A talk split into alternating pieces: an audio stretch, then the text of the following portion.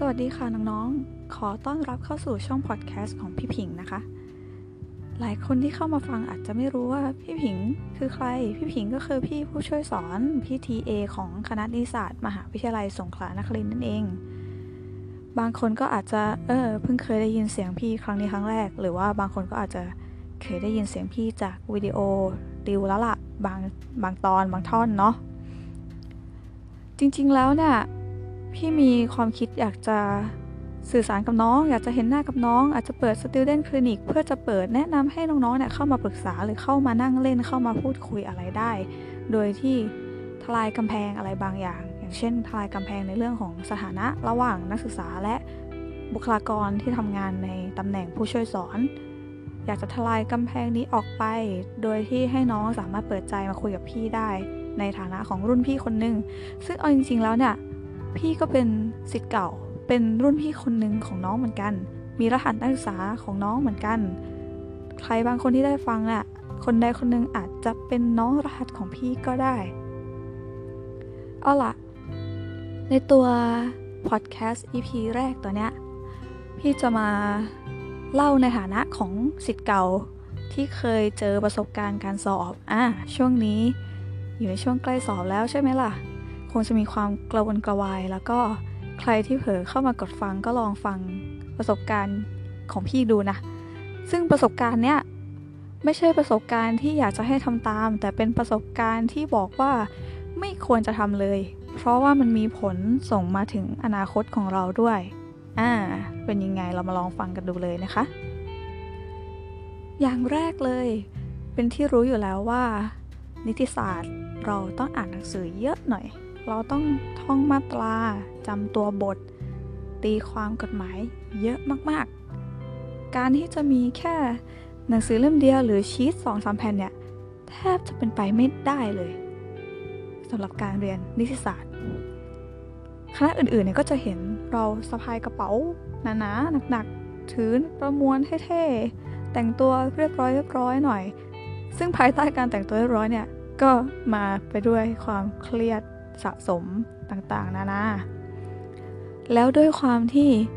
การเรียนในแต่ละวิชาเนี่ยมีเนื้อหาที่ค่อนข้างเยอะเพราะฉะนั้นแล้วเราควรที่จะศึกษาก่อนอ่านหนังสือก่อนแล้วก็เข้าเลคเชอร์บรรยายของอาจารย์แล้วก็อ่านทบทวนอีกครั้งเพื่อทำสรุป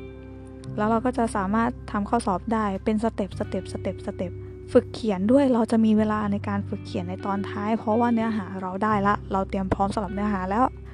แต่ในความเป็นจริงสำหรับพี่นั้นอ่านตอนใกล้สอบเราจะรู้จักสำนวนนี้อยู่แน่ๆแล้วล่ะก็คือสำนวนไฟล้นก้นสำหรับพี่เนี่ยถ้าไฟไม่ล้นก้นความเป็นอัจฉริยะความตั้งใจใดๆก็จะไม่เกิดขึ้นเลยแรกๆเนี่ยพี่จะใช้เวลาสามอาทิตย์ก่อนสอบสำหรับทุกวิชาเลยนะพี่จะมีนิสัยเสียตรงตรงตรงนี้แหละนี่ก็คือสิ่งที่ไม่อยากให้ทำตามแต่ว่าก็จะเล่าเป็นประสบการณ์เล่าสู่กันฟังว่ารอดมาได้ยังไงแล้วก็ส่งผลยังไงมาในอนาคตแล้วเนาะพี่เนี่ยใช้เวลาประมาณสามอาทิตย์ในการวางแผนการอ่านหนังสือทุกวิชาอย่างเช่นตอนพี่อยู่ปีสองเนี่ยพี่ใช้พี่เรียนอยู่ประมาณห้าตัวที่เป็นข้อสอบที่เป็นวิชากฎหมายแล้วก็เป็นวิชาต่างคณะซึ่งวิชาต่างคณะเนี่ยมันก็ไม่ค่อยมีผลอะไรเพราะส่วนใหญ่เขาจะเป็นควิสแล้วก็สอบกันเสร็จแล้วแหละสอบเก็บกันเสร็จแล้วแหละแต่ว่าตัววิชากฎหมายเนี่ยก็อย่างประมาณห้าวิชาละแล้วก็พี่ใช้เวลาแค่สามอาทิตย์ในการเตรียมเนื้อหาแล้วก็อ่านมันทั้งหมดทีนี้ความสามารถทุกสิ่งทุกอย่างอ่ะมันก็จะเกิดขึ้นในสามอาทิตย์นั้นอย่างเช่นความสามารถในการจัดแจงตารางการอ่านหนังสือของตัวเองซึ่งจริงๆอะเรามีความสามารถอย่างนี้กันทุกคนนะเพียงแค่ว่าเราจะดึงมันออกมาใช้เมื่อไหร่ซึ่งสำหรับพี่เนี่ยความสามารถนี้จะเกิดขึ้นเมื่อไฟล้นก้นนั่นเองก็จัดตารางเลยวิชานี้อ่านสามวันวิชานี้อ่านอีกกี่วันอีกกี่วันอีกกี่วันซึ่งแผนของพี่ก็มีอยู่ว่าอ่านหามรุ่งหามค่ำนอนก็นอนเป็นเวลาแต่ว่าตื่นมาแล้วก็ต้องอ่านอ่านอ่านกินข้าวอ่านกินข้าวอ่านนอนแล้วถ้าเกิดว่าครบกำหนดระยะเวลาของแต่ละวิชานั้นแล้วเนี่ยเรายังอ่านเนื้อหาไม่เสร็จเราจะต้องทิ้งมันเลย แล้วก็ต้องไปเริ่มอ่านวิชาใหม่สไตล์การทำข้อสอบของพี่สไตล์การเขียนตอบหรือสไตล์การเรียนของพี่เนี่ยจะเป็นสไตล์ที่ไม่เน้นวิชาไหนวิชาหนึ่งเป็นพิเศษเพื่อจะทำคะแนนให้วิชานั้นได้ A แต่สไตล์การอ่านหนังสือแล้วก็สอบของพี่จะเป็นสไตล์เฉลี่ยให้แต่ละวิชาเนี่ยมีผลคะแนนที่มันเฉลี่ยใกล้เคียงกันมากที่สุดไม่อยากให้วิชาไหนน้อยใจไม่อยากให้อาจารย์ท่านใดน้อยใจความคิดของพี่นะมันก็เลยทำให้ถ้าในสามวันนี้เนี่ยอ่านวิชาที่ตั้งไว้ไม่เสร็จก็จะวางวิชานั้นไว้แล้วก็ไปอ่านวิชาใหม่ทันทีเพื่อที่จะเติมเนื้อหาเติมข้อมูลเพื่อจะนำไปสอบนี่คือตัวอย่างที่ไม่ดีนะต่อมาเนี่ยการวางแผนการอ่านหนังสือสามอาทิตย์ก่อนสอบแน่นอนเราไม่มีเวลาการเขียนตอบข้อสอบอยู่แล้วล่ะมันก็วัดดวงแต่ว่าก่อนเข้าห้องสอบเนี่ยก่อนเข้าห้องสอบพี่จะไม่จะไม่อ่านหนังสือจะไม่ท่องมาตราอะไรละแต่พี่จะดูวิธีการเขียนตอบข้อสอบยังไงให้ได้คะแนนวิธีการเขียนตอบการวางสเต็ปวางหลักวินิจฉัยแล้วก็สรุปเนี่ยมันต้องทำยังไงบ้างสูตรของพี่ก็จะประมาณนี้แล้วสุดท้ายเหรอในช่วงสามอาทิตย์ก่อนสอบก็จะเป็นช่วงระยะเวลาที่หนักหน่วงแล้วส่งผลเสียต่อสุขภาพมากเพราะว่าพี่มัวแต่อ่านอ่านถึงเวลาก็นอนก็จริงถึงเวลากินก็จริงแต่เราก็จะนั่งเก้าอี้อ่านอ่านอ่านถาโถมไปกับโต๊ะหนังสือถาโถมไปกับหนังสือที่วางอยู่ตรงหน้าอย่างเดียวโดยที่ไม่ขยับตัวเลยอ่ะได้ยินตรงนี้แล้วก็จะรู้ว่าอาการข้างเคียงที่ออกมานั่นก็คือเจ็บหลังอย่างรุนแรงตอนปีสี่เนี่ยพี่ปวดหลังหนักมากปวดจี๊ดอยู่ข้างหลังเลยจนถึงขนาดที่ไม่สามารถนั่งอ่านหนังสือได้พี่ก็เลยต้องตัดสินใจไปหาหมอแล้วก็หมอวินิจฉัยว่าเป็นกล้ามเนื้ออักเสบอยู่จุดหนึ่งจริงๆปัจจุบันนี้พี่ก็ยังไม่หายแต่ว่าก็ไม่แปลกเพราะว่าหมอก็พูดแล้วว่ามันจะไม่มีทางหายขาดถ้าเราไม่เปลี่ยนบุคลิกถ้าเราไม่เปลี่ยนการใช้ชีวิตซึ่งต้องยอมรับว่าการชีวิตประจำวันของนักศึกษากฎหมายหรือว่าการใช้ชีวิตถ้าเกิดว่าเราอยากจะทำงานเกี่ยวกับสายกฎหมายต่อไปอ่ะเนาะเราก็ต้องนั่งอย่าว่าแต่นักกฎหมายเลยพนักงานออฟฟิศหรืออะไรต่างๆที่เราก็ต้องทำงานบนโต๊ะอ่ะเราก็ต้องนั่งแล้วด้วยนิสัยที่จดจ่อหรือไม่ใช่ไม่ใช่นิสัยจดจ่อหรอกนิสัยไฟลนก้นที่เราจะต้องทำเวลาให้มากที่สุดเนี่ยมันทำให้เราไม่คิดที่จะลุกไปขยับตัวไปไหนเลยนี่คือผลเสียอย่างแรกที่จะเล่าให้ฟังนั่นเองนะคะอ่าเมื่อกี้เราได้ฟังผลข้างเคียงจากอดีตส่งผลมาจนถึงปัจจุบันแล้วมีอีกข้อนึงมีข้อนึงที่เกิดขึ้นในระหว่างอ่านหนังสือสอบเลยแหละรู้แล้วใช่ไหมว่าพี่จะเป็นเด็กไฟไม่ล้นก้นก็จะไม่อ่านหนังสือพอเป็นอย่างนี้ปุ๊บเวลาเวลาส่วนใหญ่เวลาส่วนใหญ่ของตอนใกล้สอบเราก็จะถาโถมไปกับการอ่านหนังสืออย่างหนักบางครั้งมันจึงทำให้นอนไม่พอหรือนอนไม่เป็นเวลาเราเลือกนอนในตอนที่เราเหนื่อยอาจจะนอนตอนกลางวันพี่อาจจะนอนตอนกลางวันแล้วก็ตอนกลางคืนอ่านหนังสือยาวไปจนถึงเช้าแล้วก็นอนตอนกลางวันหรือสลับกันพี่อาจจะนอนตอนกลางคืนแล้วก็ตื่นมาอ่านหนังสือตอนเช้าแล้วแต่ช่วงเวลาซึ่งมันจะทำให้ในแต่ละวันในแต่ละวันในแต่ละวันเนี่ยไทม์ไลน์การนอนเนี่ยรูทีนการนอนของพี่มันจะไม่เหมือนกันเลยแล้วยิ่งถ้าตอนสอบเราก็ต้องสอบเช้าสอบตอนกลางวันอีกมันก็จะยิ่งทำให้หลังจากสอบเสร็จแล้วก็ต้องอ่านหนังสือในวิชาต่อไปเนี่ยมันแปรปรวนมันรวนไปหมดมันก็เลยทำให้ร่างกายพี่อ่ะไม่สามารถตอบสนองอะไรได้เร็วแล้วก็ทำให้ร่างกายเหนื่อยล้าง่ายๆแต่ถึงอย่างนั้นเนี่ยเราไม่ทันแล้วไงเราอ่านหนังสือไม่ทันละเราจะต้องอัดอัดอัดเข้าไปมีวิธีไหนบ้างที่ทำให้เรามีแรงในการอ่านหนังสือต่อไปอ่ะอย่างเร็วที่สุดเลยเครื่องดื่มชูกำลังนั่นเองแต่ไอ้เครื่องดื่มชูกำลังยี่ห้อต่างๆมากมายที่ปรากฏอยู่ในร้านสะดวกซื้อเนี่ยพี่ยังกินไม่เป็นตอนนั้นพี่กินไม่เป็นพี่กินกาแฟไม่เป็นพี่กินเครื่องดูเครื่องดื่มชูกำลังไม่เป็นวิตามินก็กินแล้วรู้สึกว่าไม่ได้สดชื่นอย่างที่เขาบอกรู้ไม่เก็ตไม่เก็ตในการกินเท่าไหร่แต่มีแหล่งข่าวบอกมาว่าชาเย็นร้านสะดวกซื้อหมายเลขเจ็ดเนี่ยเลขเจ็ดถึงเลขสิบเอ็ดเนี่ยร้านสะดวกซื้อซื้อร้านนี้นะ แรงของเขาแรงของเขาดีพี่ก็เลยอ่ะลองกินดูหน่อยละกันในช่วงครั้งแรกที่กินเนี่ยมันเป็นช่วงที่พี่อ่าร่างกายยังไม่ทรุดโทรมจากการอ่านหนังสือเท่าไหร่ตอนกินมันก็เลยทำให้เออแบบสมองปลอดโปร่งมีความเร็วในการคิดยังมีร่างกายแบบโอเคอยู่แล้วก็ค่อนข้างจะชูกำลังแล้วก็ยืดระยะเวลาในการอ่านหนังสือแล้วก็การศึกษาเนี่ยได้เยอะขึ้นแต่ครั้งที่สองที่พี่กินเนี่ยมันคือวันที่พี่ไม่ได้นอนข้ามไปเลยก็คือตอนกลางคืนยาวไปถึงตอนเช้าแล้วก็มีแบบนิดหน่อยยิบนิดหน่อยแล้วก็ตื่นมาอ่านอีกทีนึงตอนบ่ายแล้วก็ยาวไปถึงตอนกลางคืนแล้วพี่ก็อยากจะยืดอีกยืดเวลาตอนกลางคืนอีกพี่ก็เลยตัดสินใจไปกินชาเย็นเซเว่น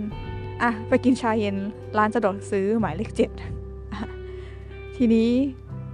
ผลออกมาก็คือเกิดอาการดีดอย่างรุนแรงเกิดผลข้างเคียงอย่างรุนแรงโดยการที่พี่ไม่สามารถนั่งอยู่กับโต๊ะได้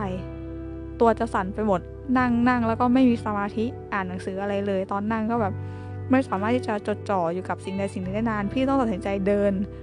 ตอนนั้นพี่อ่านหนังสือที่ตึกฟักซะเป็นส่วนใหญ่พี่ตัดสินใจเดินเดินเดินเดินแล้วก็พูดพูดมากพูดกับเพื่อนพี่อ่านหนังสือกับเพื่อนก็พูดมากพูดกับเพื่อนจนเพื่อนทักขึ้นมาว่าเฮ้ยเอ็งเนี่ยพูดเยอะไปนะวันนี้เนี่ยปกติเอ็งไม่พูดเลยเอ็งจะอ่านหนังสือวันนี้เอ็งพูดเยอะไปนั่นแหละแล้วพี่ก็ตาแข็งตาค้างแบบโอ้อาการข้างเคียงของการกินชาเย็นเนี่ยเยอะมากนี่คืออย่างที่สองที่บอกว่าไม่ควรทำตามไม่ควรทำเลยก็คือการอดหลับอดนอนการทำให้ร่างกายอ่อนแอแล้วไปกินเครื่องดื่มชูกำลังมันจะทำให้เกิดผลข้างเคียงโดยการดีดมีความไฮเปอร์เกินเกินเกินเหตุเกินไปค่ะมันจะทำให้เราอ่านหนังสือไม่ได้มันทำให้เรานอนไม่ได้มันทำให้เราทำอะไรไม่ได้เลยนอกจากต้องเอาสิ่งนี้ออกไปโดยการกินน้ำเยอะๆกินน้ำเยอะๆกินน้ำเยอะๆแล้วก็พอหมดเพิ่มก็พักผ่อนซะทางที่ดีที่สุดคือการพักผ่อนนั่นเองแต่นั่นแหละมันต้องเกิดจากการที่เราวางแผนดีๆก่อนไม่ใช่ว่ามาวางแผนการอ่านหนังสือก่อนสอบใกล้สอบสามอาทิตย์แบบพี่